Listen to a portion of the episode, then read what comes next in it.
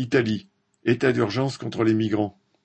Comme chaque année, l'arrivée du printemps entraîne l'augmentation du nombre de réfugiés qui tentent de traverser la Méditerranée pour atteindre l'Europe. Mardi onze avril, le gouvernement d'extrême droite de Giorgia Meloni en a profité pour décréter l'état d'urgence pour six mois et a nommé un commissaire spécial pour gérer l'urgence migratoire. Alors que les travailleurs et les classes populaires subissent la vie chère, tandis que le gouvernement Meloni, comme ses prédécesseurs, réserve le plus gros de l'argent public aux caisses des grandes entreprises, l'urgence serait donc de prendre des mesures supplémentaires contre les migrants. Depuis le début de l'année, ils sont plus de trente et un mille à avoir débarqué en Italie, et des centaines d'autres ont perdu la vie en tentant la traversée.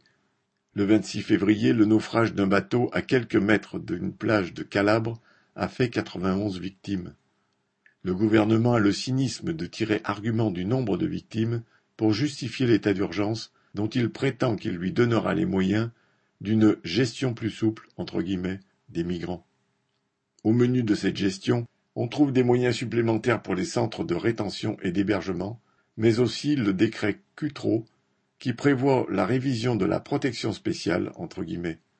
Celle-ci permet à certains migrants sous condition de bénéficier d'un permis de séjour de deux ans. Il faut, pour y avoir droit, prouver un certain degré d'intégration dans le pays et une certaine durée de séjour, ou apporter la preuve qu'un rapatriement mettrait sa vie en danger. Autant dire que peu de réfugiés ont droit à cette protection spéciale. Moins de onze mille d'entre eux l'ont décroché en deux mille vingt-deux. Alors qu'elle montre par toute sa politique économique que son gouvernement se situe dans la droite ligne des précédents, aux petits soins pour les intérêts de la bourgeoisie, Meloni se sert de ses mesures contre les migrants pour satisfaire son électorat, non sans concurrence puisque Salvini, dirigeant de l'autre parti d'extrême droite, la Ligue, et vice-premier ministre de son gouvernement, fait assaut de propositions et d'amendements encore plus répressifs.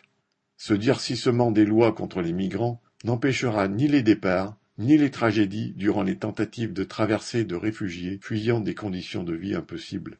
Et ce n'est pas l'accueil des migrants qui fait plonger le niveau de vie des classes populaires aujourd'hui.